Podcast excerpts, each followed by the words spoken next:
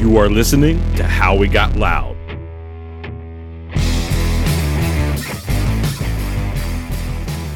Hey, everybody, welcome back. I'm your host, Chris Leonard, and we are on a journey together exploring stories about the people, technology, and passion that built the history of live sound.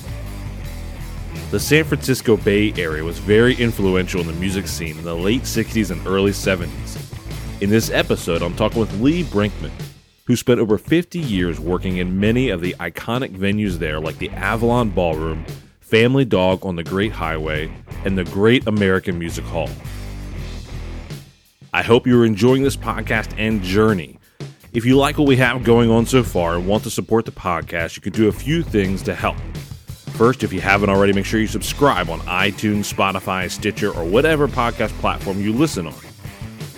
Second, tell a friend. Nothing is better than old fashioned word of mouth. You can also support me on Patreon. This will help cover fees, research materials, and time dedicated to this project. Please check out the link in the show notes for more details, and over time, I will work on exclusive content for our Patreon supporters. Lastly, another way you can help support this project is to go get some swag from our merch store. We have shirts, hoodies, coffee mugs, stickers, and more. Click on the link in the show notes to see everything we have. After all, we all need one more black shirt, right? I would like to thank Earthworks for sending me their new Icon podcasting microphone. It looks awesome and sounds great. A very influential person in live sound history is Bob Cohen. He was the co owner, co manager, and sound engineer for the Family Dog, which was the San Francisco concert promoter that ran neck and neck with Bill Graham. Cohen went on to start his own sound company called Lumiere Productions. He invented the modern day intercom system and founded the company Clearcom with Charlie Butten. Lee Brinkman was there in the shop as Bob and Charlie were drawing the schematics out on butcher paper. For the last 47 years, Lee has worked at the Great American Music Hall as the house sound tech and later becoming the sound department head. We spent a fair amount of time in this episode talking about the progression of gear through the years there, along with some memorable shows like Duke Ellington's last San Francisco performances, Robin's Williams HBO special, and many more. Let's jump in now and hear Lee's journey.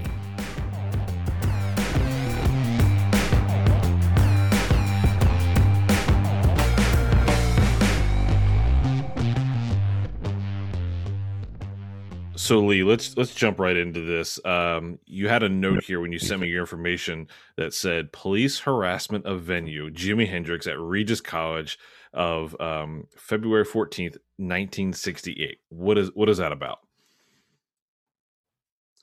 Okay, first off, at that time, the Family Dog had opened in September of 1967, and um, there was one Denver police officer on the you know vice slash narcotics squad that was going to squash the hippie menace. And so he would pull stunts like the family dog was in a not an entertainment district, it was kind of out by itself on Evans Avenue. And he would do things like park police cruisers two or three blocks away on each side and just turn on the lights on the roof. Hmm. It wouldn't stop anybody, but the you know, just to, to oh, there's a bus going on, we're not going, and then it started escalating, um, and the band Canned Heat was playing at the Family Dog for a weekend, and uh, they played Friday night and Saturday afternoon. The police raided their motel and arrested them, so they couldn't play Saturday night and it has since come out that it was a plant, it was a setup, it was totally. There's um, there's a guy who wrote a, a piece in the Denver Bar Association Journal about it 20 years after the fact, and the detective's name was John Gray, and so they had a couple local bands fill in that night, but of course nobody came because word was out. They busted the family dog. Remember, no internet then. It was all right. rumors, phone, word of mouth. So that was that was still in 1967. Family Dog still operating. They did not promote the show at Regis College. That was another promoter who later became very prominent in the area. So he just basically rented this Catholic men's college field house Hmm. to put on a Jimi Hendrix concert. And the band was touring with their own PA. Okay, stand by. It's 1968. Wow. Okay. Their PA consisted of a Vox Churchill mixer amp, about 120 watts optimistically, same power stage as a Vox Super Beatle solid state amp, but with mic inputs, Hmm. and two column speakers with six 10 inch speakers each. that was the extent of the touring PA. The, of course, plus three Marshall stacks, Sure. a Marshall stack, and you know some Sunn bass amps for the bass. I mean, those tower speakers would have been only been for vocals, right? I mean, Oh yeah, yeah, yeah, yeah. right. I mean, it was the whole thing was just for vocals. Well, the show sold so quickly, and the same light show that was doing the Family Dog shows was hired to do the light show. But the show sold out on the main floor, and this was one of those old field houses that has a running track around the Mm. mezzanine. hmm So they sold standing room in the running track. And somebody said, Well, how's the sound going to get up there? and so my contribution is I went to the family dog and I packed up two A7s and an 80, you know, 80 watt Altec amp, schlepped them over to Regis, set them up on the side of the running track where the band was. They blocked that one off. They were only selling the other three sides because they didn't want anybody directly above the band. Um, and I dropped a cable down and figured a way to jury rig the line output from the Churchill back up to the Altec. And so, you know, I was the local supplement PA. nice. And the opening act on that show was the Soft Machine. They did the whole tour. And Robert Wyatt was playing drums wearing tidy whities and a cowboy hat. so And also the original playing Naked for- Cowboy, then, huh? I guess. It, exactly well way ahead of his time uh, and that soft machine really impressed me i'd never heard of them before but they were more jazzy than you know hendrix for sure so that's the that's the hendrix story So, uh, was was there was there a tech traveling with Jimi? Was it a was it a was it a No, comp- they company? had or like, roadie they had roadies yeah the same guy that set up the back line plugged the you know the three microphones into the churchill i think they might have had one extra mic that they put somewhere near to the drums so, and there, there's no ride levels at that point, right? You're just gaining it up, and it just it, it, the level set. It just is what it is, right? At that Yeah. point. Yeah. Basically, you turn you turn the vocal mics up until they feed back, back them off, and that's what you get.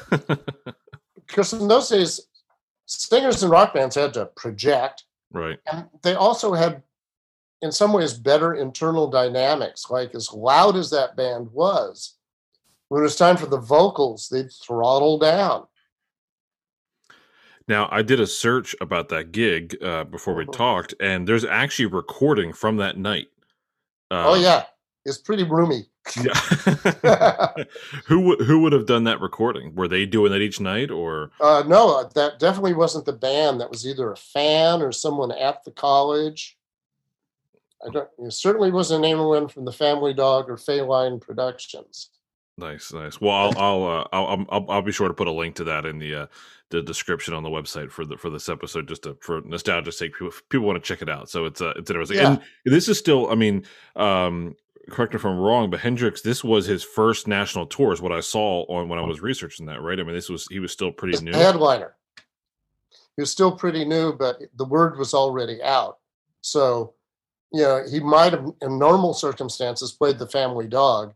Hmm. He was already so popular that they went for a big, you know, the other promoter went for the bigger venue. And then Hendrix went to the Family Dog that night. They weren't even open. He and excuse me, their standard just jammed for invited guests and friends. American Standards guitarist was Tommy Bolin, who later became fairly fairly famous. But Tommy was at that time a 18 or 19 year old runaway from Sioux City, Iowa. Hmm. And he later went on to play with Billy Cobham, Deep Purple, So let, let, let's jump back then. All right. So how does how does one get there? You know, what what was what was your start in audio? How did how did you make your way to that point? Obviously, there's more beyond that, but how, how did you? What was how did you get in audio? Absolute beginning. I was the kid who always took things apart to see what made them tick. And my first audio thing was my sister's tube radio. I'm very lucky. I did not electrocute myself, but and so by the time I'm in the fourth or fifth grade, I'm the AV nerd. In my elementary school, normally you had to be in the sixth grade to be on the AV team. Well, second half of fourth grade, because I knew how to thread a Bell and Howell tape recorder, I mean Bell and Howell projector, Wollensak tape recorder, set up a screen, tear it down. I was actually getting called out in my classroom to go set up a movie in somebody else's. In fourth grade. In fourth grade. Nice. And so by the time I'm in junior high school and high school, I'm running the Bogen PA. And uh, I started working with bands, in, you know, school bands. And then by the time I'm in high school, I'm gigging with bands on weekends.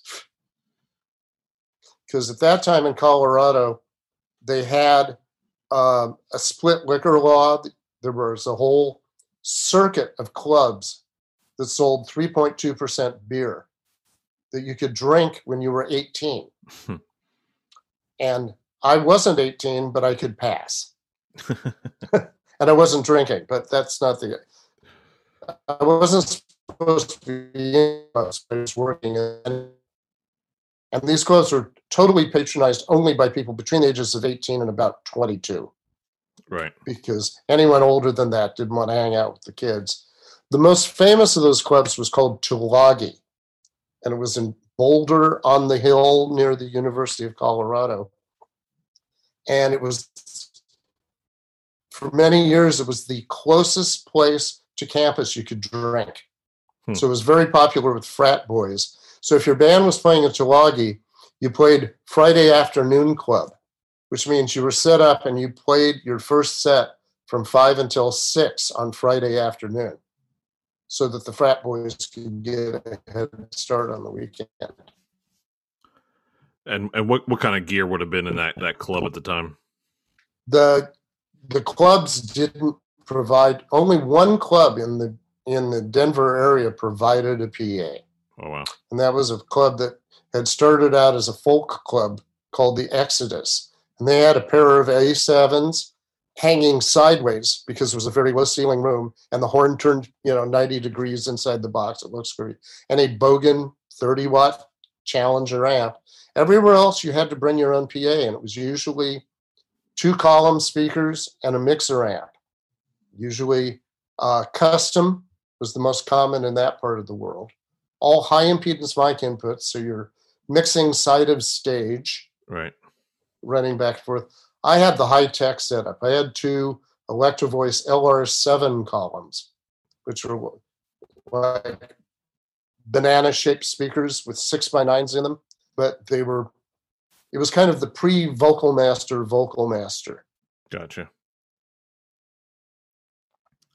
And so at that time, you, you know, you, you probably were you were you trying to pursue doing audio or just it was just the thing it was just you... a thing i did. I get hey I, it was cool. I got to hang out with the bands you know yeah, yeah. and no i mean the career path i was supposed to become a librarian.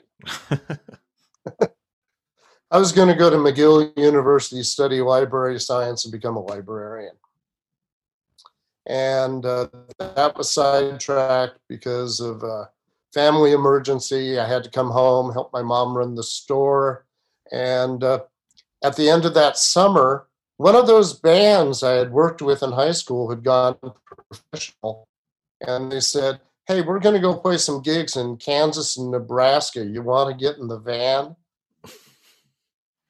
You know, we'll pay you and feed you. And I did that, came back to Denver, worked at Bob Gately's place, and then one day, uh, the sound man at the Family Dog, which had just opened in September 1967, a few week, a few months later, they were out of pot.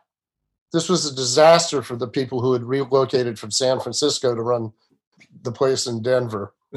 well, let, us let, sit there for one minute. So, just for people who don't know, um, so what was Family? What was okay? Family Dog? Family Dog Productions was company that started out as a commune, and the members of the commune started dropping off, and eventually it was just Chet Helms, Bob Cohen, and a couple of other people ran the Avalon Ballroom in San Francisco, which was the Avis to Bill Graham's Hertz. Bill Graham ran the Fillmore Auditorium, Family Dog Productions ran the Avalon Ballroom, and they were the two primary Summer of Love and Beyond era rock and roll ballrooms in San Francisco. Originally, Bill Graham and Family Dog alternated weekends at the Fillmore. But when Bill Graham figured out how potentially lucrative the whole thing was, he had a word with the landlord and got the exclusive. So Chet Helms went out that week and found this ballroom on Sutter Street that no one was using for much of anything and had a word with um, John Hooley, the Irishman who ran it. And and the and then the story I thought I read today was that they um, so this is what became the um, the Avalon, right? I mean that that's what became the Avalon Ballroom. That that room you're talking about. Yeah, well, it was it was called the Avalon Ballroom in the 30s and 40s. Right. Um, but they they weren't. I guess they weren't allowed to have uh, shows, and so they didn't actually bill them as concerts. They billed them as as something else. Uh, is well, that... they billed them. No, it was they were always they weren't billed as concerts. They were billed as dance concerts, dance slash concerts. And the point was um, all of the Family Dog collect, collective commune had gone to see uh, the Beatles at the Cow Palace and the Rolling Stones later at the Cow Palace. And they had to stay in their seats and they were hippies and they hated mm. it. They hmm. wanted to get up and dance. Gotcha. So they were called dance concerts because there was no fixed seating. Gotcha. Kind of yeah, it was the precursor to the 21st Century Rock Club, where it's standing room only for everybody. And the Avalon, one technical aside, the Avalon had the dance floor mounted on huge coil springs hmm.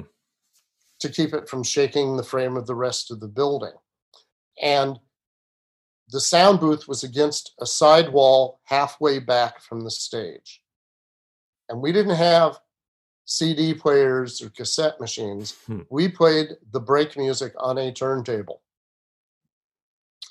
And when the room was empty, there was a place on the dance floor you could go out and you could put on a record and you go out and you could stomp your feet, count one, two, three, and the record would skip. because the coil springs would pick up the pick up the vibration and eventually would get to the booth.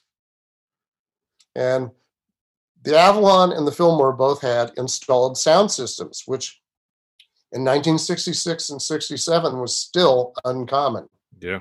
To have a sound system at all, much less one that was almost adequate for rock and roll. And they were all Altec Voices of the Theater based because that was the best best thing available. I think the Avalon system sounded better than the Fillmore Auditorium system because the room sounded better. Hmm was the re- room treated in any way or it just yeah. was the shape of it i mean well there were two things that made the avalon acoustically better it had a large pleated velvet drape in the entire ceiling hmm. but the side walls except for the, the two walls that had the light show screen were still untreated so you had kind of a soft area semi-absorptive where the light show screen was and then the hard area and at the Avalon, the stage was in the corner. Hmm. You figure a rectangle, And in one of the corners of the short wall, you have the stage and it's facing out into the room at an angle, which meant there were fewer standing waves. Hmm. You know, there's the big low frequency things Yeah. got broken up faster. But Bill Graham was by far the better businessman. So the Fillmore was always more successful. And the Avalon Ballroom was always just hanging on by a thread.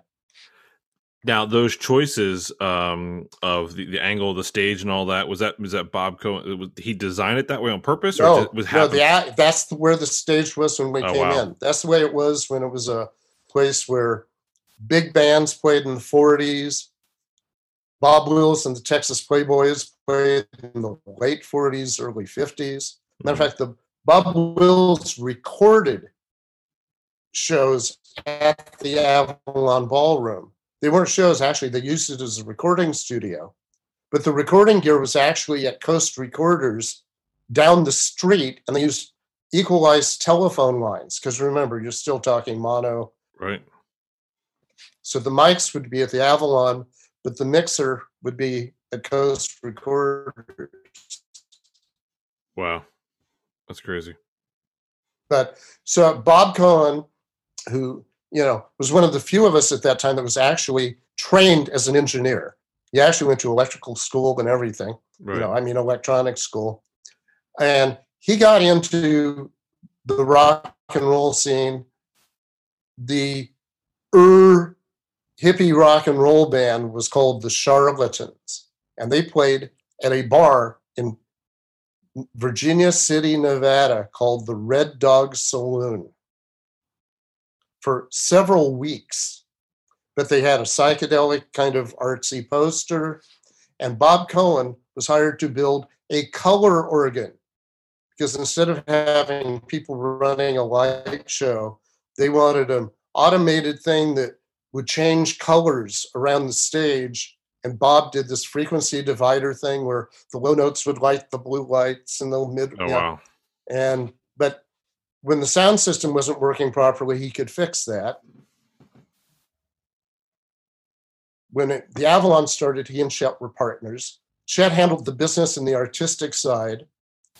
Bob designed the sound system, ran it, or hired people like me to run it. And he had a recording setup in the back half of the coat check room on the second floor but we didn't record all the shows because tape was expensive. yeah, sure. So there were two stage boxes. One was a split, one wasn't. So when you weren't recording, you plugged into the one that went straight to the booth. And then when Bob was recording, you plugged into the other box and it would split, you know, and patch the split. And he was up there with a highly modified Altec broadcast console and a Hmm. four track Ampex tape recorder. So and so four track was he um was he mixing down uh down and like subgrouping it or like did he have more than just vocal mics on stage? Because I mean, Oh yeah, we had Yeah. by that point we had more mics. So uh, one track would always be vocals, and then he'd do rhythm. He might isolate out guitars. Most of the, most of them were just guitar bands. You know, two guitars, bass, drums. right. So you put the bass and drums on a track, vocals on a track. And some of that got released. I do remember one time at a Grateful Dead show, a uh, heated argument between Bob Cohen and Augustus Owsley Stanley over who got the tapes at the end of the game. and uh, some of those records came out as vintage dead on a shady label called Sunflower Records. And I think all parties involved sued them. All right, so we, we we talked about what Family Dog was and and that they've come to Denver. So what what was your involvement with Family Dog in, in, in Denver? I became their sound man when their original sound man had gone away on a business trip, shall we say, and did not return in time for the next weekend's shows. And the publicist at the Family Dog knew that I could run a sound system. And so I got dropped in front of the mighty Harman Kardon mixer, and uh, I stayed there until they uh, closed operations in Denver in June of 1968 and was immediately dispatched to San Francisco with the business records, all of the leftover posters, which were probably the most valuable asset they had at hmm. the time, and uh, packed it all in my 1954 Chevy Suburban and headed to San Francisco. I arrived uh, on the 4th of July, 1968, and I started working at the Avalon the next weekend. So had had you met um, met Bob or any of these people at the time? Had they been out to the Family Dog? Oh yeah, they they all came out to Denver periodically. So Bob knew who I was when I got to San Francisco. I mean, my first stop was the Family Dog office on Gough Street, and I went to the shows that weekend, and then the next weekend I was doing the sound. And, and what did what did you say the mixer was at the Avalon at the time? At the Avalon, we had two Altec 1567s. Okay. Rack mount tube mixers, mm-hmm. four microphone inputs each, one bass and one treble control for each group of four.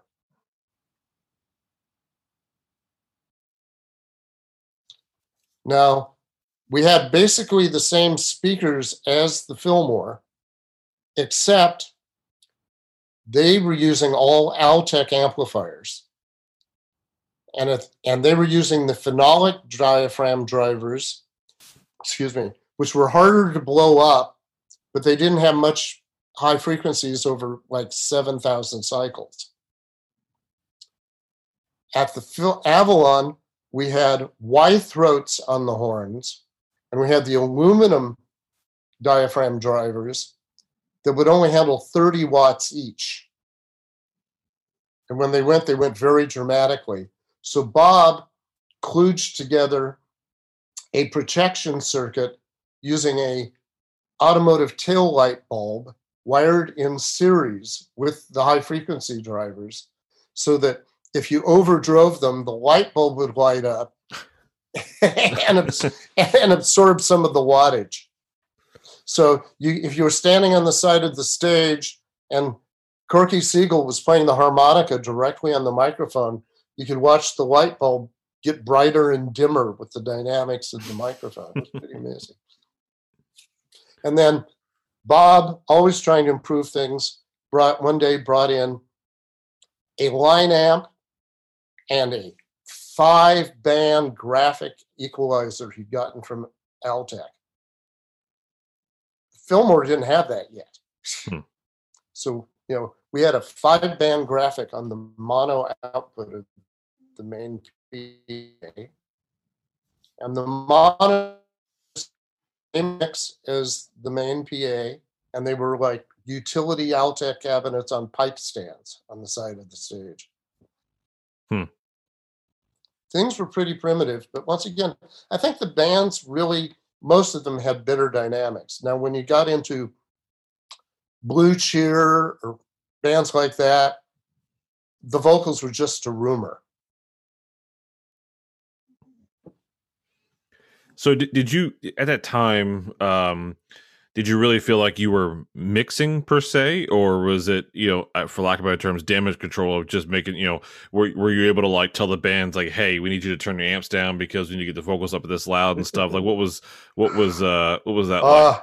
the same battle i've been fighting ever since. Um depends on the band. Some bands it was just yeah just like hendrix at regis college you just turned the vocal mics up until they started feeding back and back them off and cross your fingers.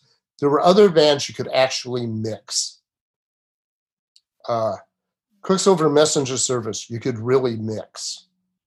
Uh, the Kaleidoscope, you could really mix. I never mixed the Grateful Dead because they always brought their own guy. Did they bring any supplemental um, audio gear when they came? Not initially. Um, it wasn't until we, the family dog, you know, the Avalon Ballroom closed. They produced a couple of shows at Winterland as placeholders. And then when they reopened on the Great Highway, the Avalon system plus a duplicate of it moved there. Uh, but when the Grateful Dead played, at that time, they had assembled their own small venue PA that they took to Woodstock with them. Hmm. And it was, um, and that PA actually wound up being used as monitors at Altamont, but that's another story altogether.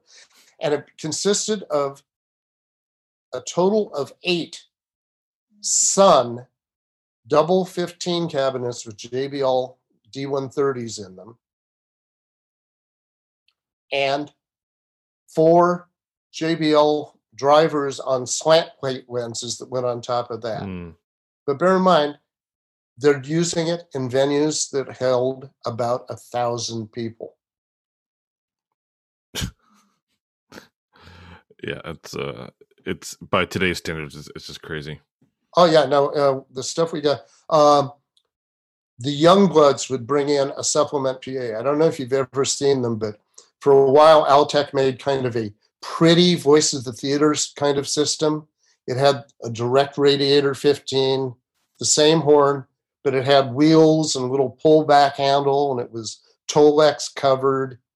And the Youngbloods had one of those, and they would bring that in, and we would wire Jesse Colin Young's microphone into both the house system and that, so that he always knew that his vocal would be on top of the mix.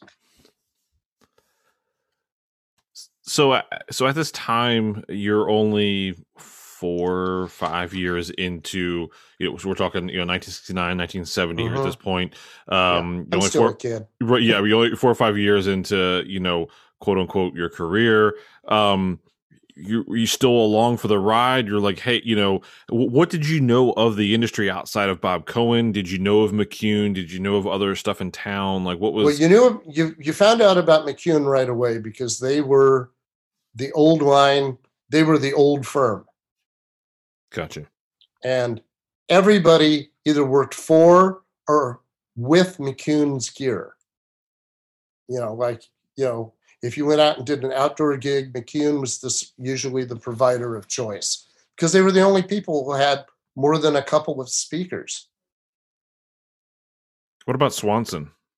Swanson was the East Bay equivalent of McCune. They were not quite as big, and they were even less enthusiastic about doing rock and roll shows than McCune. Okay. What was well? What was then? What was Swanson's main main bread and butter then at that time? Type uh, type of work. Uh, events at the Oakland Coliseum. They had the uh, in-house contract for the uh, Oakland City Auditorium. Uh, they, you know, like at the Oakland Coliseum, they'd be they'd do like the ice follies, Hmm. political conventions. You know, Gotcha. the only rock band that ever dealt with Swanson extensively was Creedence Clearwater Revival, kind of in the early, you know, earlier days. Gotcha. There was also a spin-off of McCune Sound uh, because Harry Sr. just hated rock and roll. And I think it was his son-in-law, a guy named Joe Corcoran, and they basically sold Joe Corcoran some gear. And briefly, there was Corcoran Sound, and they were basically McCune's gear, but more rock and roll fave friendly. Gotcha. And it wasn't too long before people saw a need and started trying to fill it. And that's when uh, Jerry Pfeffer, who's working at a hi fi stereo s- store uh, in West Portal, starts collecting gear and doing gigs. Mm.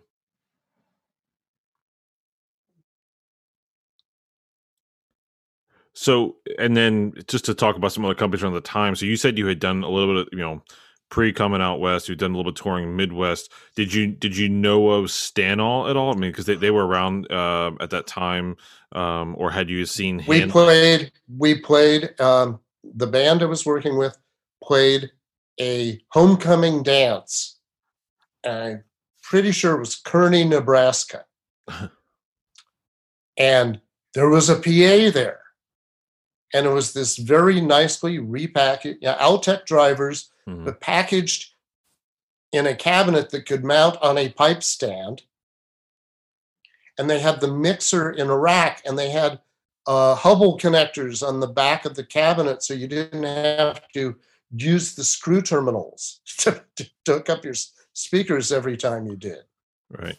In other words, already then, Stan Miller had figured out sounding good is one thing, but being able to set it up and tear it down quickly, it, you know, time is money. hmm And you package the stuff so it doesn't fall apart on the road, which means you build your cabinets and then you coat them with fiberglass. But that was my first encounter with a Stanal sound system and my last for quite a while. But I was impressed. So that was a picture of the scene at that time. So 1970 here. So where where where was your mindset at? You um again. What, what I was your still thi- uh, still thinking about going back to college, but you know, as the '60s turned into the '70s, it started looking like a gig, yeah, a Mhm. job, and I had a an affordable apartment.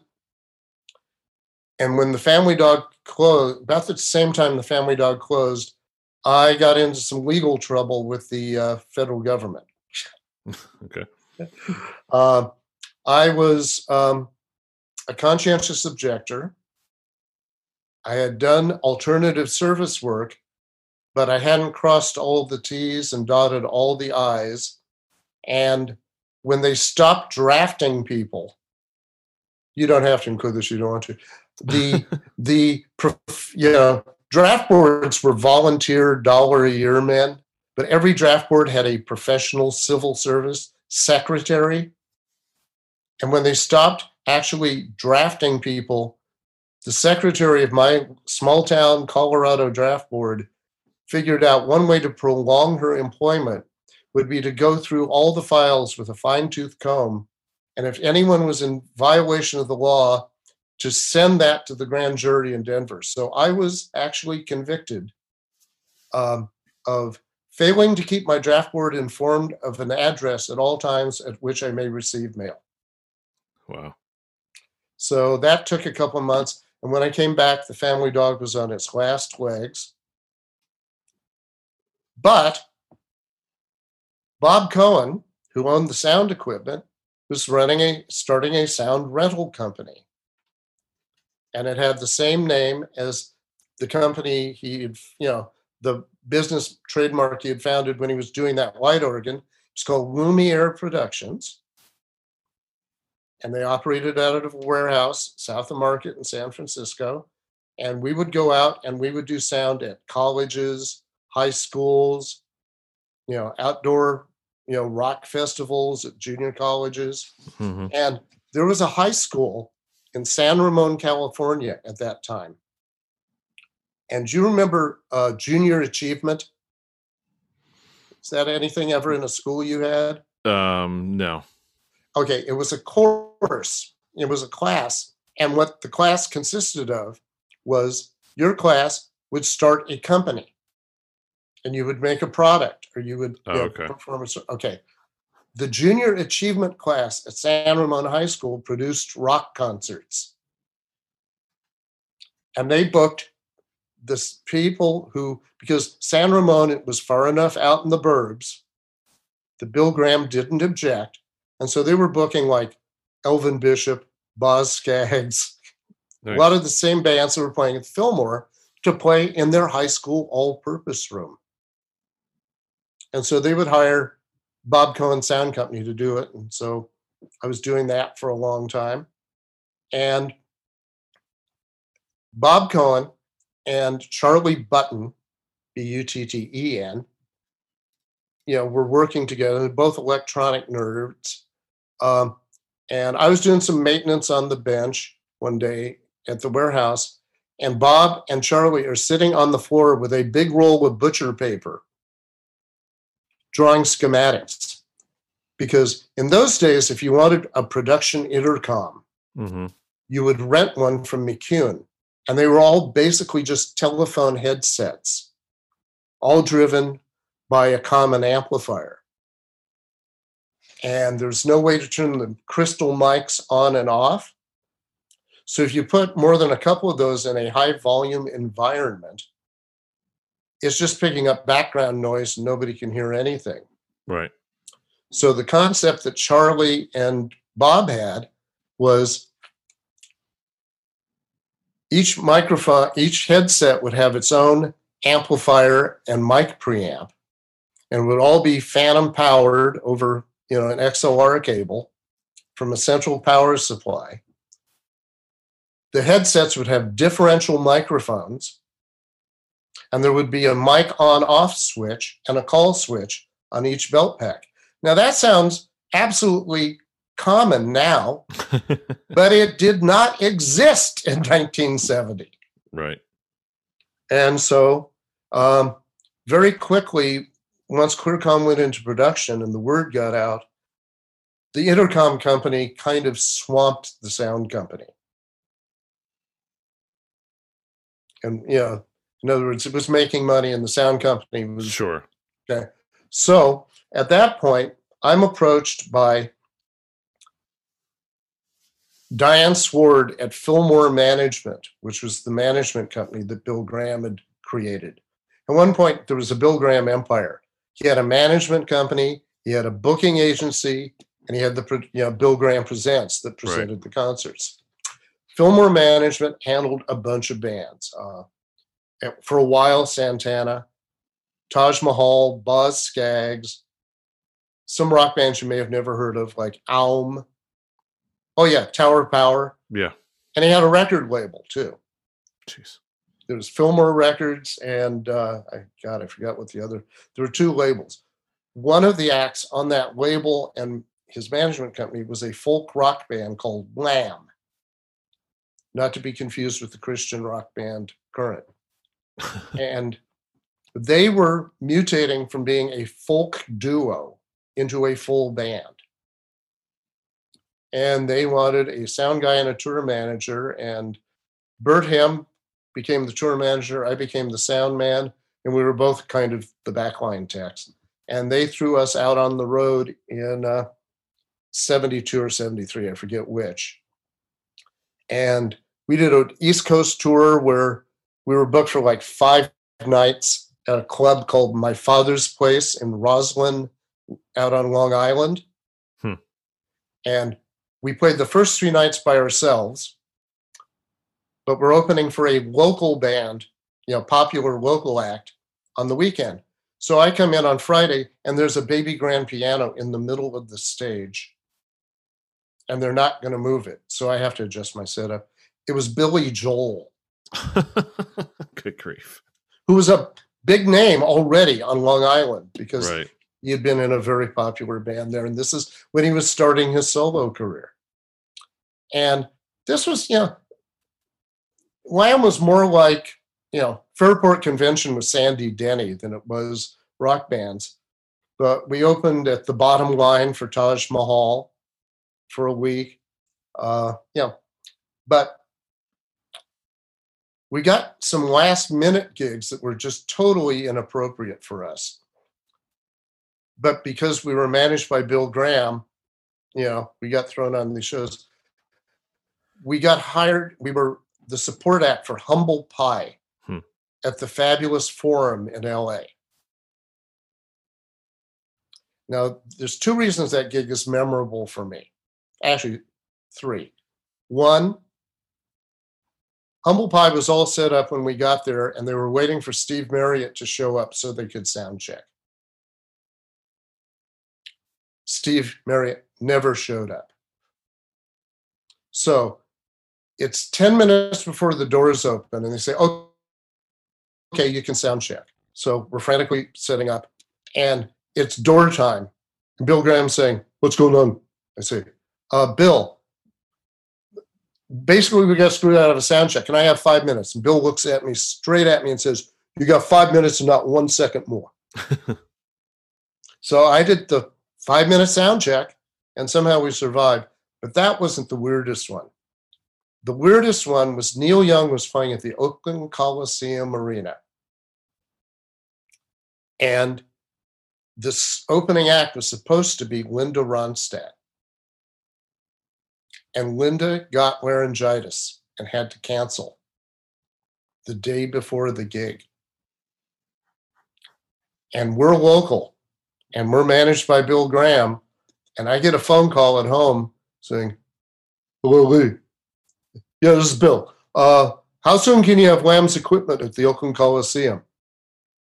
Say, uh, if I can reach David Perper, who was the drummer in the band, uh, two hours? Says, okay, go to the loading dock. We go to our rehearsal space. Now, bear in mind, this is a folk rock band. Every bit of backline we own, need, including the drums, will fit in David Perper's Buick station wagon. the grand piano will be provided. You know, we used an acoustic piano. Sure. Uh, so David Perper and I show up at the loading dock at the Oakland Coliseum, and there are five semis. And we're pulling up in a Buick station wagon. and the guy at the docks, yeah, just convinced that we're we're just scamming our way into the gig. You know? Yeah, of course. Uh, and you know, never mind, no cell phones in those days. And I'm trying to figure out, you know, well, where's the nearest payphone? And uh, so, so I leave David in the station wagon, and I walk all the way from the loading dock around to the ticket office, hoping that I will see someone from Bill Graham Presents there. Luckily, I did. They called Bill. Bill called the doc. We got to load in. So were they just asking for your backline, or were you they were actually trying to get PA? No, PA? they didn't. They didn't believe we were the opening act. because what credible band playing an arena show is showing up in a station wagon? right, right. And I have to this day that this was the Heart of Gold tour. I have met people to this day that thought Barbara Mauritz, our singer, was Linda Ronstadt. now, would that be was Northwest doing the sound for that at the time? Yes. Yeah. Okay. Yeah, Yeah. I figured as much yeah. with with being uh, Neil Young. So. yeah, um, and they had the the Northwest double fifteen bottoms as side fills with yeah, and and W twos, I think they're called. Yeah, and the and then the huge potato masher JBL lens on top of the side fill. Yeah, it's like a conical horn with this Mhm. lens on it that looked like, you know, discs with holes poked in it. And the W2s, yeah, the two 12s and the potato masher horn in the middle. Was was Bob Stern there uh, on that tour? If he was, I did not. eh, My interaction was basically I was dropped in front of right. this stack of JBL rack mount mixers. Okay. So, The- side, side stage. No, I was out in the audience. Okay. All right, well, that's good at least. And one of Bob's guys was gracious enough. They said, basically, all we need in the monitors is Barbara's vocal and the piano. And he said, you won't need the piano. Reason being, Jack Nitzsche was the piano player on that tour. Uh, do you know what a Countryman piano pickup is? Yeah. Okay.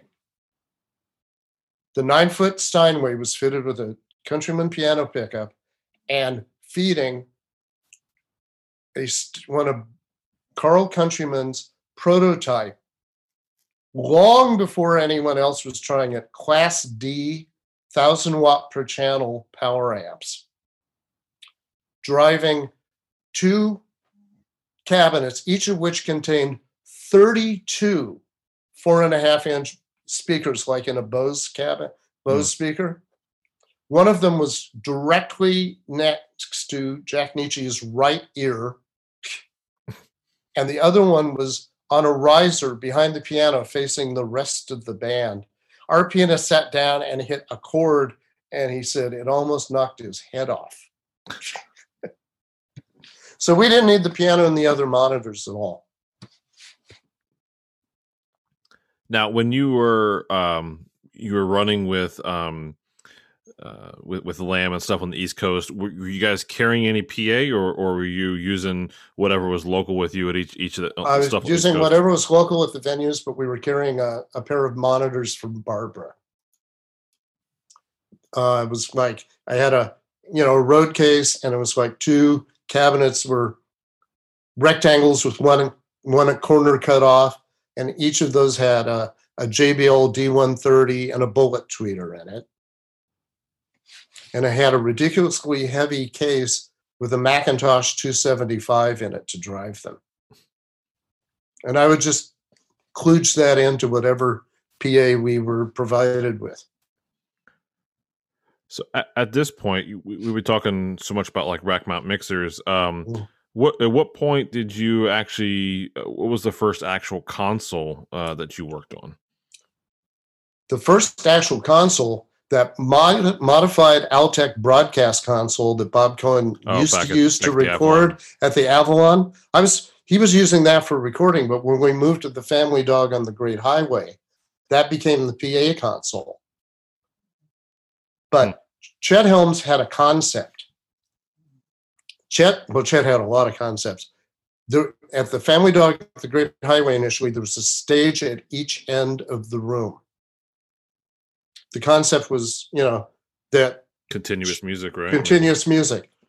Unfortunately, we had oh, two sta- we had two stages and two speaker systems, two snakes, and one console. I, am remembering now that you, the, uh, you know you and I obviously had a, a, pre-call to this, and you, you briefly told me about this. So yes, keep keep going. So Chet's fix for this is he had what he called the house troupe. And it was basically a circle of conga drummers and some dancers that would just plot themselves in the middle of the dance floor and cover until I could get the patch ready and got a high sign from the band that they were ready. And, and what was the? uh Did you mention? Was that the? Is that that same? uh That same Altec console. Okay. All right. Yeah. All right. Now, did, so I, did Bob actually make at a certain? I thought I read somewhere. Did he start making any of his own consoles at a certain point? We only made one console, and it was made being custom built for Dave Mason, who wanted to have his own console.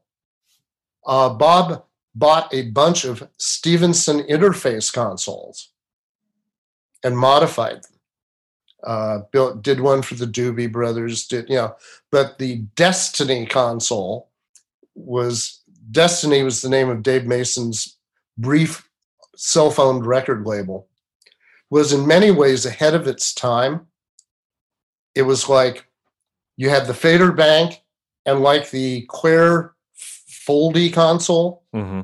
the EQ and aux went up at an angle from that. So it was actually very shallow, you know, 100 millimeter faders, and then a vertical section that held the EQs and auxiliary sends. Of course, in those days, six auxiliary sends was considered luxurious. Yeah, sure.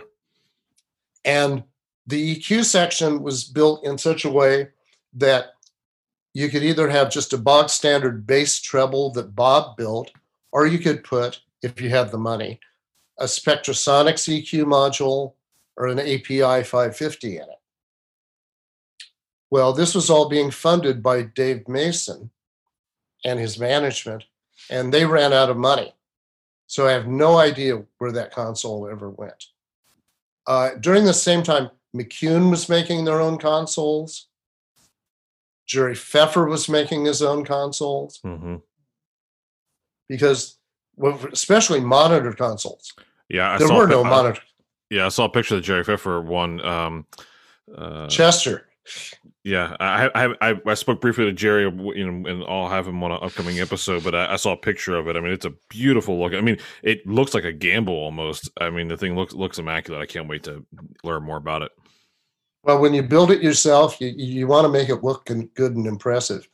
Now, McCune for a while had these little eight by four monitored consoles. I don't know how many of them they ever actually made because, you know, even then, limited market. But for somebody like, you know, Tony Bennett in the 70s, that's all they needed. Mm-hmm. for you know for monitors. So anyway, Lamb, uh, Lamb's lead singer had to have a node operation, which meant she couldn't sing for quite some time. Bill Graham kept the whole band on retainer, a modest retainer, I might say, but it's still enough to live on. And the band, minus Barbara, started playing in a bar on Union Street under the name Fat Max and the Casuals. By the way, uh, the guitarist in Lamb played with Van Morrison for eight years. Hmm. The bassist became one of the Mystic Knights of the Oingo Boingo. Uh, you know, I mean, the piano player became the Pointer Sisters musical director. So anyway, they all they all did well. Right. Um, but so I'm at a Fat Max gig, and Tom Salisbury, the piano player, tells me, "Hey, uh, I'm playing Monday nights at this new jazz club in the city, and the sound sucks. We're getting paid fifteen dollars each." And two beers. I'll split it with you if you come in on Monday and do the sound. And this was a an 18 piece you know class configuration 18 piece big jazz band that had been renting a room at the union hall to rehearse on monday nights. Because these were the guys who played in all the touring broadway shows and at the circle star theater backing like you know the frank sinatra type acts and on mondays they would get together to play jazz and play their own tunes and their own arrangements when they opened the Great American Music Hall, one of them approached the club saying, Hey, you know, the Thad Jones Mel Lewis band plays every Monday night at, you know, the Village Vanguard. And we were thinking we'd like to try to get something like that starting. So they got a waiver from the union, allowing them to work for less than union scale, provided mm-hmm. There was no admission charged and no recordings were made. And so I went down every Monday night for $7.50 and a beer for several weeks. And very shortly thereafter, one of the owners of the club comes to me and says, uh, we kind of like what you're doing with the sound here. Uh, we've got Bill Evans coming in for a week. Uh, are you interested? I said, yes. And that was 1973. And I was still doing sound there in 2019. Wow. I mean, for many years, I was the only sound tech. And then there were two of us. And then there were more than two of us because I started going out of town periodically with that corporate party band I talked about. Mm-hmm. And uh, and then when Slims, the Slims partnership, bought the Great American Music Hall in 2001, shortly thereafter, the general manager said, we want you to oversee the sound staff for both clubs. So I kind of became an administrator as much as a sound guy. Gotcha. So before we dig too much more into the Great American Music Hall, I want one other thing about the Bill Graham thing. So didn't so Bob Cohen had a falling out with Bill Graham, right? No, uh, Bob Cohen had a falling out with uh, uh, Chet Helms. Oh, okay. So I thought there was in, in reading Bob Cohen uh, with the whole um, uh, Fillmore oh. and Avalon thing. Oh no, that that that goes all the way back to when Family Dog Productions and Bill Graham were alternating weekends at the Fillmore. Gotcha. Chet and Bob definitely fell out with Bill Graham. Chet and Bill made up. I'm not sure Bob ever did. But Chet, and, and Chet was Bob Cohen's partner. Correct. But they dissolved the partnership when the Avalon Ballroom closed. So when Bob Cohen put the sound system in the Avalon Ballroom, it was as an as a contractor. Gotcha. It's no longer a partner. When the partnership broke up, remember those posters I told you I brought back from Denver? Mm-hmm. Well, when the family dog partnership of Chet Helms and Bob Cohen broke up, part of the settlement was they were going to sell a third of the back stock of posters to a guy named Benny Friedman who ran a store in North Beach called the Poster Mat. And then Bob and Chet each got one third of the remaining posters. So one of the first tasks I had when I went to work directly for Bob Cohen was to take these big stacks of Avalon ballroom posters from a particular concert and go one for Benny, one for Bob, one for Chet, one for Benny. Yeah. Because they had, you know, they had printed hundreds more posters than they distributed. And by 1972, those posters were valuable. Now they're even more valuable. If I had personally just kept those posters I brought back from Denver, I would have a nice retirement fund. Wow, I never realized that the posters were that were that valuable. That's crazy. Uh, well, the first printings, a lot of them have been reprinted because sure. people like, but those you know those first printing ones, like uh, the uh, the first printing full size Family Dog Denver grand opening posters, like worth you know five figures. Wow, in good condition. Sure. But, eh, but who knew? That's why I have no picture photographs of myself in that era. We didn't have cameras then either. Sure. So here we are, 1973. Your Great Great American Music Hall. Was there a point where you finally knew, hey, yep, I'm definitely oh, doing this? Like definitely, it was it was sometime between 73 and 75. I realized this is what I'm doing for a living. And, and what and you didn't have like an electrical background and stuff. So were you trying to pick some of that up from Bob? I mean, what oh. was, was, the electrical side intriguing you? What was what was driving I, you the most through that time? I have never been the most you know knowing tech.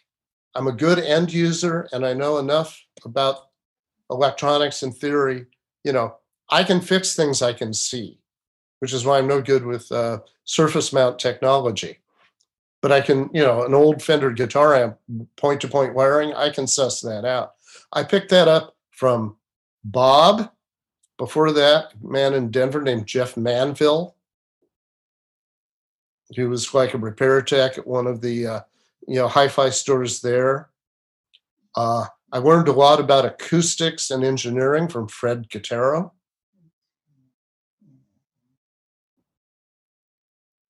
And I read a lot. Yeah. And there were no, you know, in the 70s, there were no schools. Right.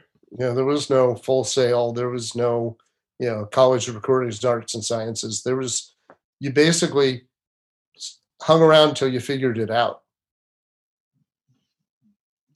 Yeah. How about, um, just because we're talking about sound companies, uh, you know, Tycho Brahe started in 68. Uh, I know they were mm-hmm. Southern California. Um, did you run into them at all through that scene?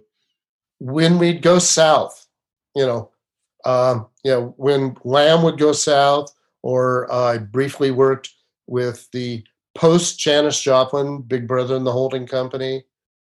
We'd encounter that. My even briefer term with Quicksilver Messenger Service, they played a week at the Whisky a Go Go, and Tycho Brahe had the installed system there at that time. But I, you know, I mostly saw the cabinets come in with other people when they would come to like uh, uh, the Great American Music Hall. Gotcha. Even though some, you know, people would bring in Tycho Brahe cabinets as keyboard monitors. Okay. But I was aware of them, and I did actually buy a Tycho Brahe Blue board for the Great American Music Hall, and we outgrew it pretty quickly. Wow. All right. Well, all right. Well, let's, let's get in the Great American Music Hall. So, um, what kind of venue was it? Um, was there gear in at the time? What types of shows were happening in there at the time when you came in?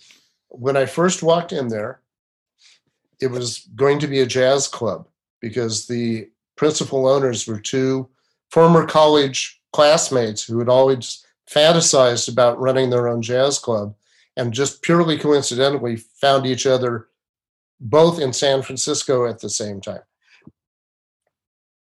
one of the partners bought the sound equipment without knowing anything. So when I first walked in there, the sound system consisted of two Electro Voice Sentry 4 loudspeakers, you know, basically big studio monitors, mm-hmm. two 12s and a folded horn, you know, radial diffraction horn, EV tweeter, and a low impedance input Shure Vocal Master head. Hmm. Side of stage. So I started, oh, and three omnidirectional microphones and two cardioids.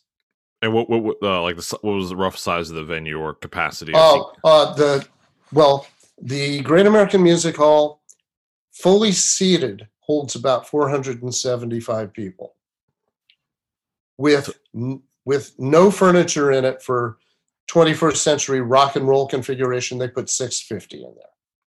okay. It's a baroque, beautiful building with a balcony around three sides facing the stage. It had been uh, originally a gentleman's club in the early 20th century, Gotcha. and it is uh, still a baroque magnificence.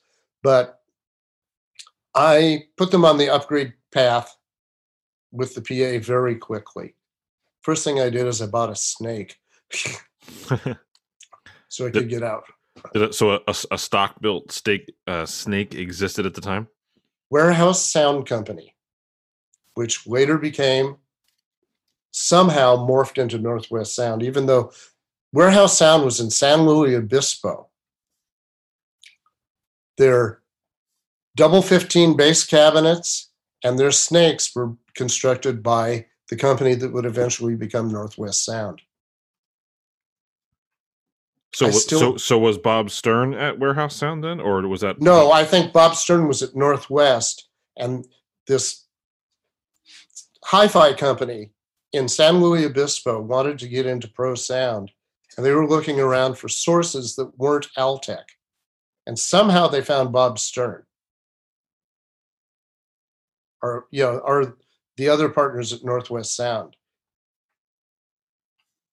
because the warehouse sound company snake was absolutely identical to the snake Northwest was using at the time. It was 19 pair Belden Belden cable, 16 mic ins, three returns. Left, right, monitor.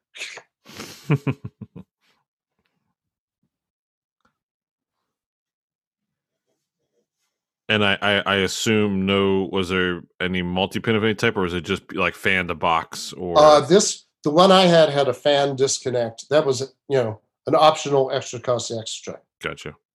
So the one I have is a hundred foot box to multi pin, and then a fan out from there. And no no split, right? Just direct. No split. Yeah. No split. The first recordings of the Great American, you know, live recordings of the Great American Musical used the old uh, gaff tape and foam split,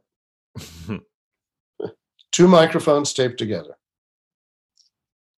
now, why why wouldn't they? Uh, maybe this wasn't a concept. Um, why wouldn't you just made some some XLR-Y cables as opposed to doing the two microphones? Uh, because the recording guys wanted to use different microphones than Gotcha. the PA guys. Okay. I, I used Y chords a lot, you know, when I recorded, but you got to remember these are people, I would call them semi pro recordists coming in to record their favorite jazz band. Hmm. Know, a couple of clicks above the tapers that would become a plague later. Sure. But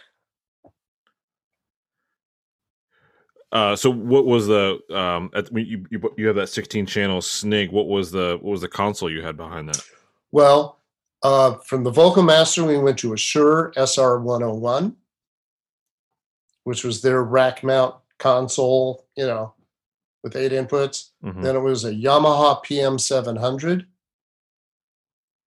Seven hundred. Um, Oh, no, in between, I'm sorry. After the Shure, it was a Soundcraft Model 1S. That's the one that was built into its own aluminum road case.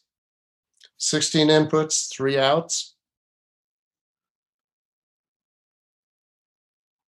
And I immediately had to put uh, filtered capacitors on all of the mic inputs because uh, we had a lot more radio frequency interference than they might have had in the United Kingdom at the time.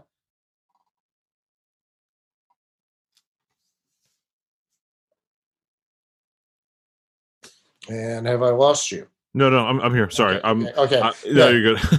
SR 101, Soundcraft 1S.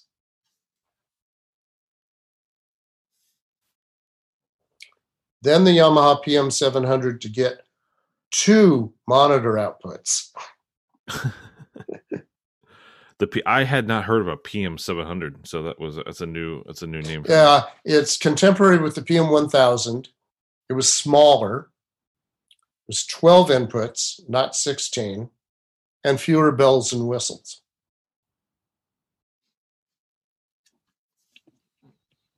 There was also a PM 430, which was even smaller yet. But they were still built into those wood, rosewood enclosures, and they still weighed a lot. right. And then uh, we went to, uh, from that, we went to a Yamaha 1516. hmm And from the 1516, we went to uh, Soundcraft Venue, Soundcraft K3, K2 rather, and uh, placed that with the uh, M7. And then the M7 moved to Monitor Land when we got the uh, Avid Venue. Actually, it was still Digidesign. Digidesign profiled venue. Right. Uh, the music hall actually did the beta testing on the uh, Digidesign venue. They had this Frankenstein one built with stock chassis, and they put it in one of the store, you know, one of the storerooms downstairs, and we split all the channels, and they would dry mix shows downstairs Gotcha. just to try to make it break. Yeah. And when it broke, fix. Yeah. So uh, you mentioned you mentioned somewhere in there you you, you had you had bought the uh, Tycho Brahe Blue Board. Yeah, it didn't last very long for two reasons. One, um, we suddenly needed more than two monitor mixes, and I don't know if you remember the blue board. Uh, the way the monitors were configured is it was one stereo bus. Right. It was kind of like a it was like a, it was almost like a pan, right? You would kind of like Right. pan right. Right. Yeah. the- normal thing with Boz Scaggs band, for example, the left output was the vocal mix and the right output was the horn section mix. But that isn't what ultimately made it unusable at the music hall.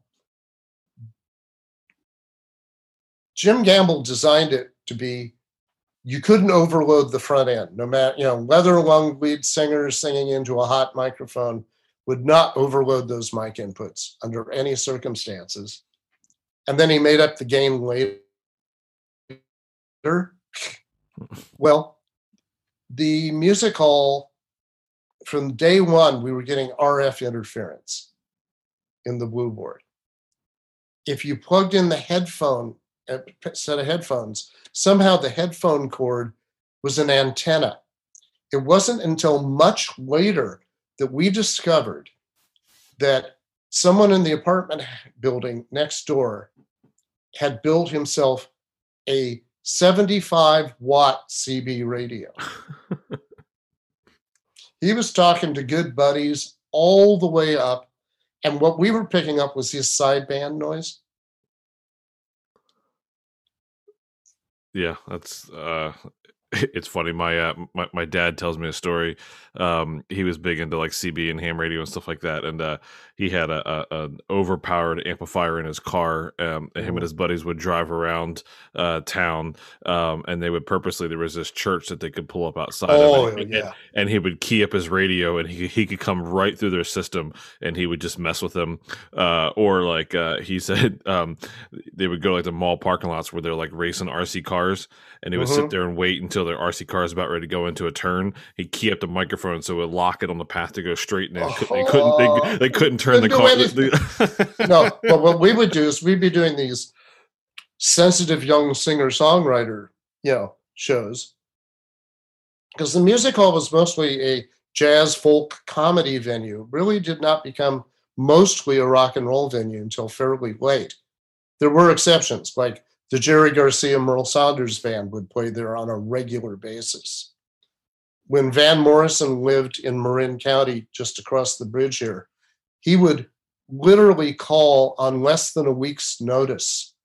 And they'd throw him in there on a Tuesday and Wednesday. And of course, being Van Morrison in a room that size, they'd sell it out. hmm But yeah, we just we'd be getting these CB good buddy messages right in the middle of a show, and uh, Jim just didn't want to deal with it. He Said, you know, they made me they made me build those blue boards to a price, not to quality. That's why I left. Yeah, That's that sounds uh that sounds accurate. yeah. Well, uh, the directive, you know, the blackboards were Yep. top, you know, really well built. hmm And the billboards were well built too, but in terms of components, they told Jim the entire cost, metalwork, labor, has to be five thousand dollars or less per board. Which Now- still still at the time was still A a, lot of money, yeah. but then not that much later, the first Gamble HC cost how much I don't, when he started his own company? Uh, I've got the brochure around here somewhere. It was like uh, the 40 channel house console was $65,000. And then when you got to the EX, it was six figures. right. And uh, Jerry Pfeffer, when he bought his first Gamble console,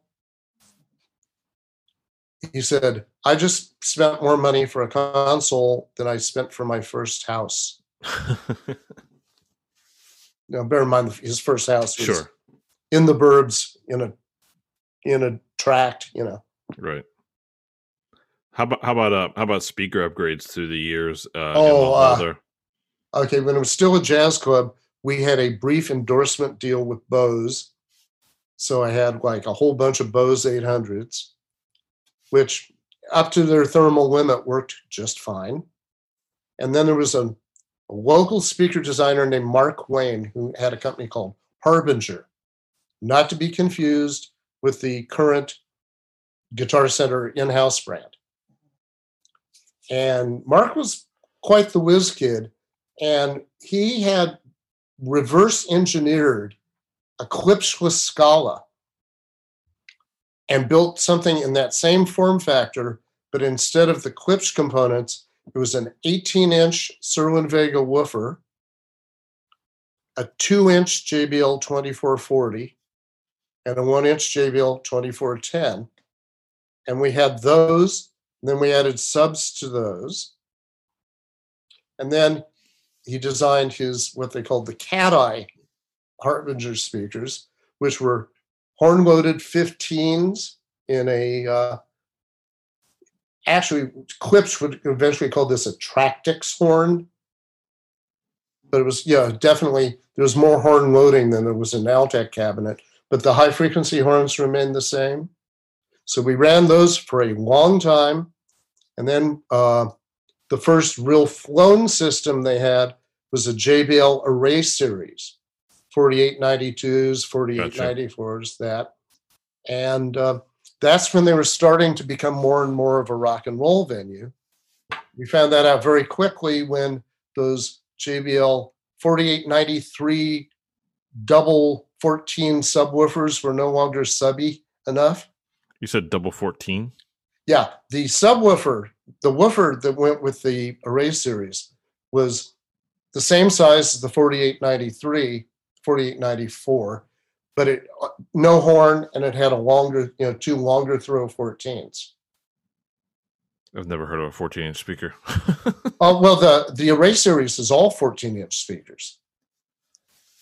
JBL had a frame from an uh, 60s hi-fi speaker they had produced, and they put a more high-tech magnet on it and developed a new cone, and it's called the Pro 14. And they did that because it had almost as much low end as a 15, but it crossed over to the vocal range in the horn much friendlier than a 15. Hmm. They're actually very nice sounding drivers even I'll, now. I'll, I'll have to ask uh, Mark Gander and Ken Lopez more about that when I. Uh, yeah, yeah, Mark them and also uh, Shadoan. Uh, they for a while had um, monitors. Um, they made f- carbon fiber floor monitors, and they used those woofers in those. Gotcha. Yeah, Sound Image had uh, the pro- only problem with those carbon fiber monitors and the neodymium drivers is they were so light they would literally dance across a carpeted stage. so they had to put like rubber strips on the bottom of them to keep them from moving. So you had some pretty iconic shows through the year happen at Greater Music Hall. You had Oh, and then after the Array series is when we got the uh, L acoustics, uh, you know, oh god, having a, having a moment. Larks, not Larks. oh uh, the uh, the, one the, the arcs the um yeah, we don't have the arcs. We have the. Oh god, I'm having a moment. It'll come to it. It's their medium-sized line array uh, with the variable vanes. You know, you can change Right. the directivity. Okay. Okay. Well, it'll come to me. But oh yeah, the music hall had some great shows. um specifically so like uh you mentioned so Duke Ellington's last uh San Francisco performances were Right. there. Right. Because they were trying to establish themselves as a jazz club, they contacted Duke Ellington's agent and he said, Well, we'll only we can only come to the Bay Area if you buy five nights. And they had found out early on that the room was too big. You know, your typical jazz club in those days was 200 seats, Mhm. and they would book somebody to play from Tuesday through Sunday, two or three shows a night. Well, they found out very quickly that wasn't going to work in the room that held more than twice that. Like they'd make money on weekends and lose money during the week. But to get Duke Ellington, they had to book him for five nights. So what they did is they put put him on one night at the Marin Civic Center, one night at the Oakland Auditorium, and then they did the weekend at the music hall. And of course, they lost money on the concerts, made money in the club. Duke Ellington had such a good time that he said he wanted to come back and just play the club A year later. Unfortunately, he died Hmm. before he could do that. But at that time, Duke couldn't do stairs. So they turned the head waiter's office into a dressing room for Duke Ellington. And the last time I saw that was there. That was in 1973 or 74. A little shaky there. I think 73. The sign that they had made for his dressing room door was still there. It was very faded, but they never took it down. Wow. And then um, I mentioned the Robin Williams HBO specials. Robin had played the music hall many times, starting as an opening act, headliner. He was part of, um, if you ever watch Mork and Mindy, they, occasionally as guests, they'd have Rick and Ruby. Well, Rick and Ruby did a show every year called The Last Prom. It was a comedy send up of The Last Waltz and Robin would participate in that as well. One year he was a Russian uh, exchange student. anyway, but he wanted to tape his first HBO special at the music hall, and then he taped the follow up at the music hall. But Robin's big break that got him Mork and Mindy was a show that was supposed to be a summer replacement for the Dean Martin Comedy Hour, and it was called The Great American Laugh Off. And it was produced by the same guy who had produced Laugh In, but it was just a bunch of stand up comedians. And they were all supposed to do 10 minutes. Robin was on for 10 minutes, and the place was just, he's tearing the place up. And so the, I'm on the headset, and the director, floor manager says, You want me to give him the cut sign? Says, No, let him go. We can use the laughs for someone else. He's so impressed he's so impressed the producers that they immediately signed him and eventually became Mork and Mindy because they got him a guest shot on Happy Days as Mork, and that got a good enough response. And Mork and Mindy is really what started him into major stardom. But the HBO specials, he did two, and then Bobcat Goldthwait wanted to do his HBO special there, and he was very adamant that the staging and the lighting be exactly the same as it was for Robin's So, uh, so through the years, uh, especially early on, um, how much were you mixing artists that came through versus almost exclusively I mixed them. Very few acts came through with their own own mixers in those days, especially you know the jazz acts. Most of the you know uh, not traditional jazz because that implies New Orleans style. Most of the touring jazz bands of the 60s, 70s, in well into the 80s did not travel with sound people. And and uh, did you start you know doing close miking? You doing like further area miking? Like did it depend depend on the band? What was it depended on the band. Uh you know uh you do uh billy cobham's band you're close miking everything. And there's a lot of close a lot of drums to close mic. Um with uh, somebody like joe pass you mic the guitar amp give him a mic to talk into you put th- three mics maximum on the drum set, and you might not use them in the PA at all. You learn what to leave out. Yeah. And then on the opposite, you know, you have a singer like Morgana King who had just discovered monitors. And as soon as she discovered monitors, they had to be really loud and they had to be really wet because she loved her reverb. And I knew she was finally happy when her drummer came to me during a break and said, Morgana's monitors are perfect. When I'm playing with brushes, I can't hear my own snare drum. Because hmm. they were they were screaming. So, so that you brought up reverb. That's one of the things I was going to ask. So, you came into the American Music Hall '73 on, on a Shure Vocal Master. Uh, so, at what point were you? Did you actually have uh, reverb and delay? Anything before then, or was it after where you, you got into that venue? Pretty. Uh, most of the Lamb tours, if there wasn't a reverb in the mixer or the system, you know, uh, I just didn't use it. I'm still pretty sparse using effects actually, but that's just a taste thing.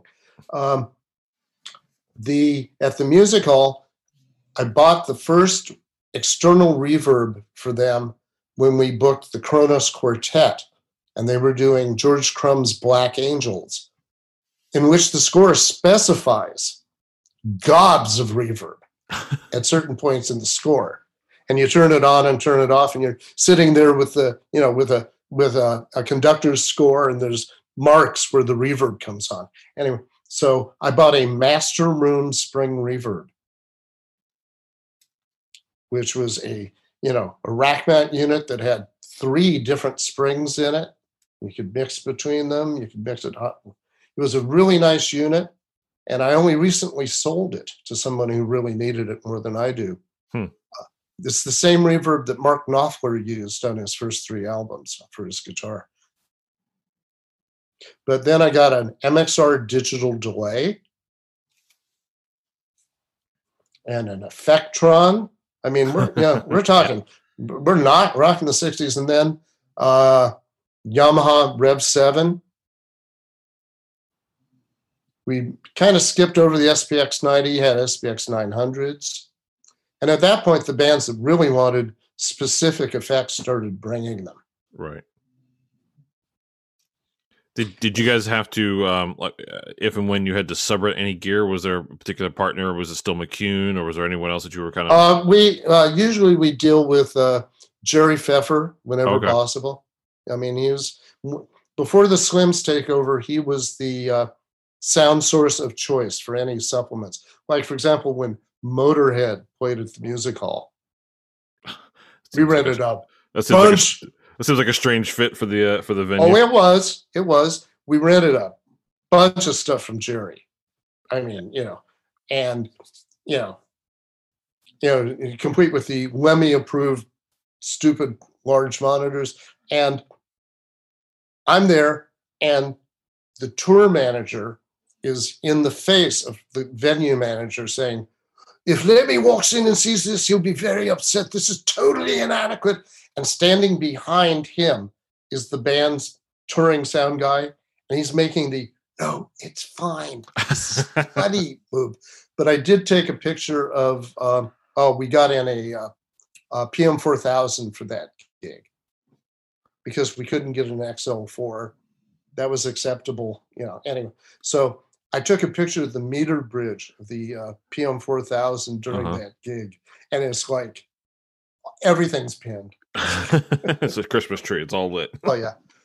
We, you know, it wasn't until they put in an apartment house across the street and they were booking a lot of rock shows that we got many complaints. But we were getting noise complaints from the apartment house two blocks down during the Motorhead gig. and I just want I want to clarify for you know people who listen and don't know. So Jerry Pfeiffer, um, uh, Sound on Stage is the name of his company. So I just for people who may not know his name, that's and then and I've been talking to him, and I'll, I'll I'll have an episode with him soon. So people learn more about him and Sound on Stage if they don't know. One of the already. finest regional sound companies, and I'm not just saying that because they're in my region and they have employed me from time to time. They're really good. So let, let, us touch on some of your other work. Um, you, you know, you had some various other runs. You said you, you did some system tech work in front of house for Sound on Stage. You've done some stuff for uh, Yoshi's Jazz Spot. Um, eh, maybe touch on some, you know, some of your other work outside of, you know, Great American Music Hall. You spent, oh, shoot, pretty much 73, almost to what, you know, 19, right? So 19 yeah until Uh, until we were shut down i think i'm still employed there but i don't know until they reopen. Because when they reopen they're not going to have two clubs anymore because they closed slims so i will you know they probably won't need me to supervise a sound staff of 12 to 14 people. Right. so we'll see. Yeah that's still wide open. Um, the longest running relationships other than the music hall have been the Stanford Jazz Workshop, Hmm. Which puts on a jazz festival every summer at Stanford University. It's not run by the university. Stanford Jazz Workshop is a separate entity that puts on basically band camps for high school age kids for two weeks. And then the third week, a band camp for adults. And the high school kids who are good enough to play with those adults. And the faculty are world class jazz musicians, M- many of them very famous. And they do concerts at night. It is unusual as a jazz festival in that most jazz festivals put on 20 or 30 bands in three days. The Stanford Jazz Festival is one band a night for 34 to 40 shows spread out over seven weeks. Oh, wow. So I've been doing that full time by myself as the only A1 since 2001. I split duties with Jeff Cressman between 1998 and 2000. Jeff is a phenomenally good sound man and recording engineer, but he's an even better trombone player. Hmm. So he was the trombone player in uh, Santana's touring band, and that's why he stopped doing the you know the Stanford gig in 2001. The other association is Anthony Brown's Asian American Orchestra, which is a small to medium big jazz band that incorporates traditional instruments from China, Persia, Japan, and Anthony does re you know reorchestrations. We did, for example, uh, one year we did Gershwin's Rhapsody in Blue, but all the piano parts were played by the Yang Qin, which is a Chinese hammered dulcimer. Hmm. And the you know, there's you know, Anthony's a very creative guy. He uh, was a Smithsonian fellow, musicologist, but this is a band that I have been working for literally for almost 30 years. Now they don't tour a lot, but when they do, he calls me Mr. Wizard. He just doesn't want to work with anyone else. well, and, and so, and you had mentioned to me um, that I guess Sound on Stage and some others that uh, because of these like um, alternative uh, instruments, you're kind of known for being able to do. Uh, I the- was I was kind of their specialist for a while for anything ethnic with instruments that Jerry and Ann couldn't pronounce. That's one way of putting it. That's when uh, Bob Walker was basically doing the hiring and scheduling. But you know, I also did a couple of gospel shows for them because I'm a nice, polite boy, and I wasn't going to show up. I would not show up in my Megadeth T-shirt, you know, cigarette hanging out of my mouth. Save that for the Lemmy show. Um, Yeah. I'm I'm curious. So after after Bob Cohen, um, did you have any mentors or people that you were, or was just uh, you know, by osmosis people you were around, or did you know what was that like Most- after Mostly having? by osmosis. Like, you know, I worked, you know, when I was working for Sound on Stage, I'd be paired with, you know, like Bugsy, Jim Moran, or, you know, I just paid attention. Bob was pro Bob, Jeff Manville, Bob were my best teachers. I learned a lot from Fred Catero, but he's primarily a recording engineer.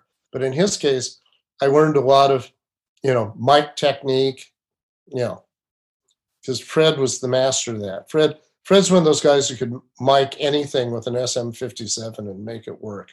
that doesn't mean that's what he used. He was uh, he was a staff engineer at Columbia Records when they were recording Broadway show original cast recordings direct to three tracks in real time. Wow. So for him, it was like mixing a live band, really. But I've always been a pretty quick study, and I've listened to people like, yeah, just hanging around. Uh, oh God, Don Pearson. Mm. Yeah, learn a lot just paying attention when Don Pearson's working.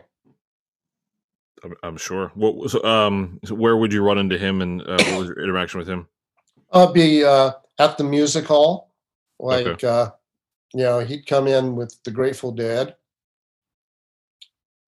you know, or, uh, God, I forget what band it was. There's one band that wanted to record and they wanted to use Gamble preamps to record. So he was down in the basement with a Gamble console.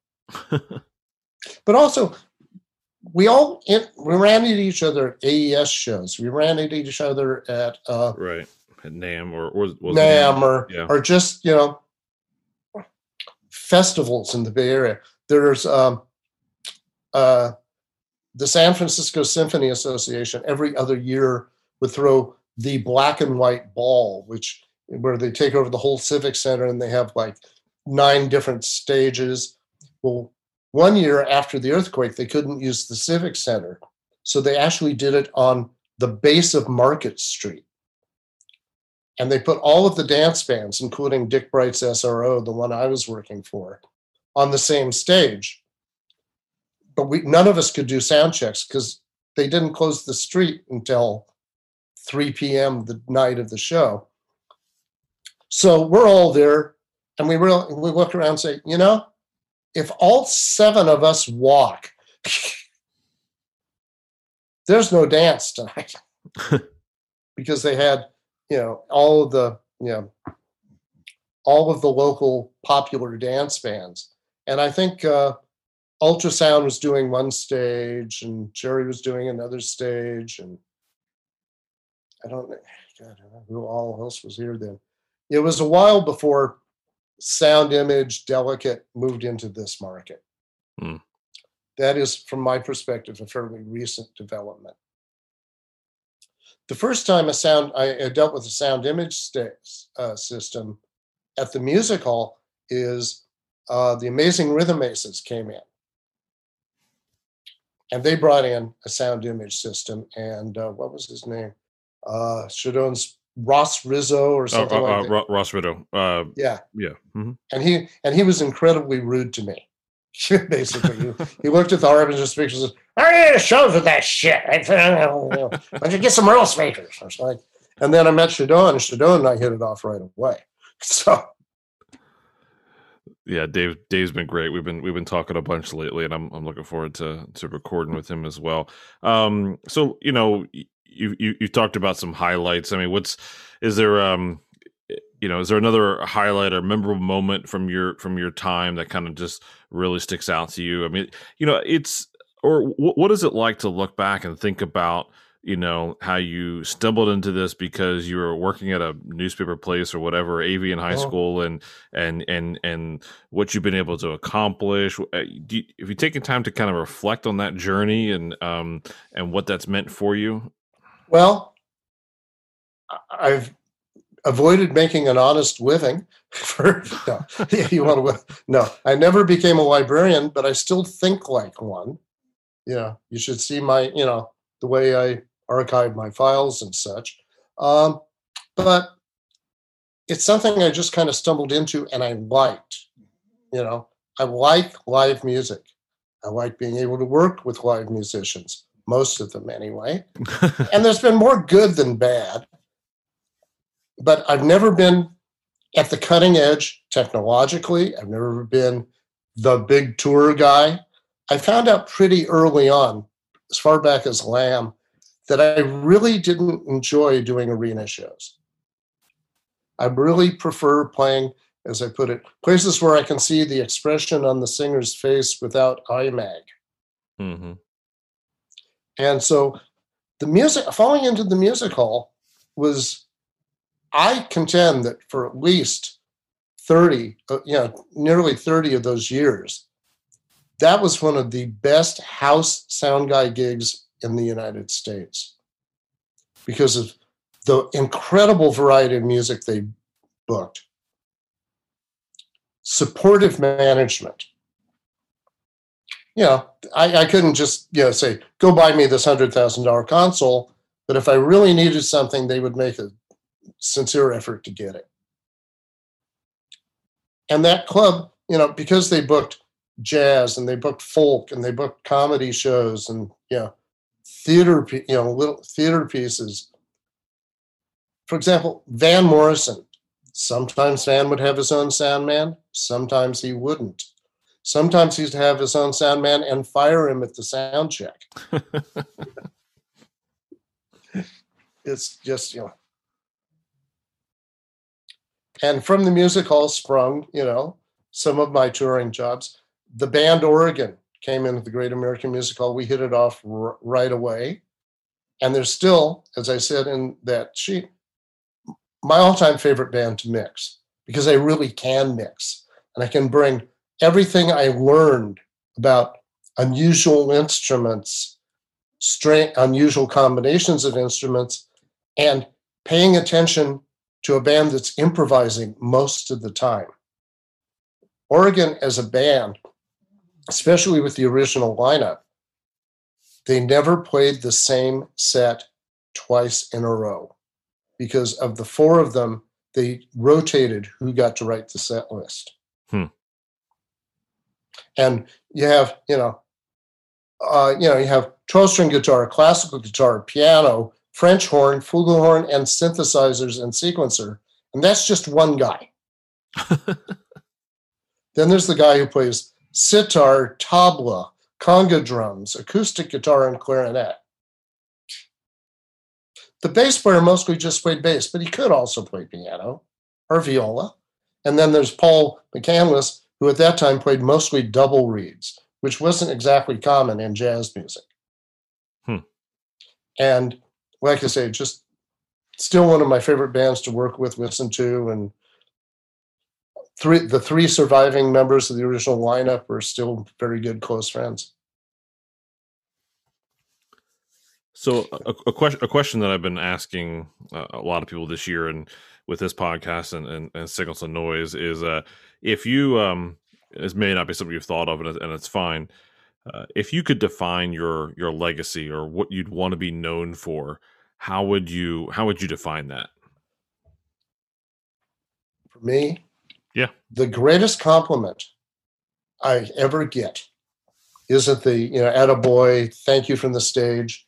It's when it's a musician that I've worked with before comes into a venue, whether it be the music hall, Dinkelspiel Auditorium at Stanford University, the California Jazz Conservatory, where I teach one semester a year, or uh, a hotel ballroom with Beach Blanket Babylon, the cabaret show that just closed after 40 years here in San Francisco, that look of comfort and relief on the face of a performer who recognizes me and feels that they're in good hands. That's just the biggest, you know, thank you, mass man, I ever get. No, that's awesome. I mean, it's it's you know it's um you know like for for myself you know primarily was a monitor engineer when I was touring. That was uh-huh. That was a lot of what I enjoyed was that that direct feedback of like uh-huh. what you knew you contributed to that show, the comfort that they had in you by seeing you, reading uh-huh. that body language, like that, that that symbiotic relationship that happens there. That yeah, there's definitely nothing like um, I mean, it's one thing obviously to get a crowd excited to feel that energy, but when you know you directly uh, influenced that artist and had that comfort, mm-hmm. it's definitely something special. Yeah, it's uh, yeah, it's not you know th- there's that the un, you know the un, unnamed member of the band thing. I've never felt that I was part of the band, but I was of the band. If that's not too metaphysical. Yeah, no, that makes sense. Because it's not about me it's their music it's just my job to because i've been mostly a front of house engineer mm-hmm. although you know i do i still have i still have the welts on my back from doing monitors for david crosby but i'd just rather not mention him and i just did and i shouldn't have. Uh, on the other hand on, what i will mention is before Tom Waits was really huge and he didn't tour with his own techs, the request was, I want my monitors to sound like they got chapped lips. and it was, okay, let's see, let's process that. He actually wants a little sibilance, but not too much sibilance. And he wants it to be like a little underwater sounding, maybe. And whatever it was, he was happy.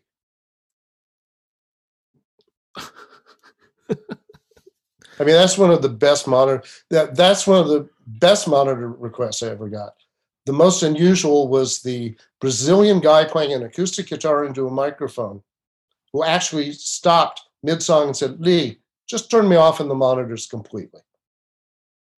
I've never heard that before from a guitar player. Yeah, yeah, that's that's rare for sure. well, well, Lee, I I, uh, I I appreciate your time. Uh, I this, oh. the stories. I know I know there's you know it's like I say to everyone, it's difficult to cover a you know you know forty oh. plus year career in a you know hour, two hours, or however long we've been recording now. yeah. Well, um, like I say, I've been I've been very fortunate. I've I've been fired very infrequently.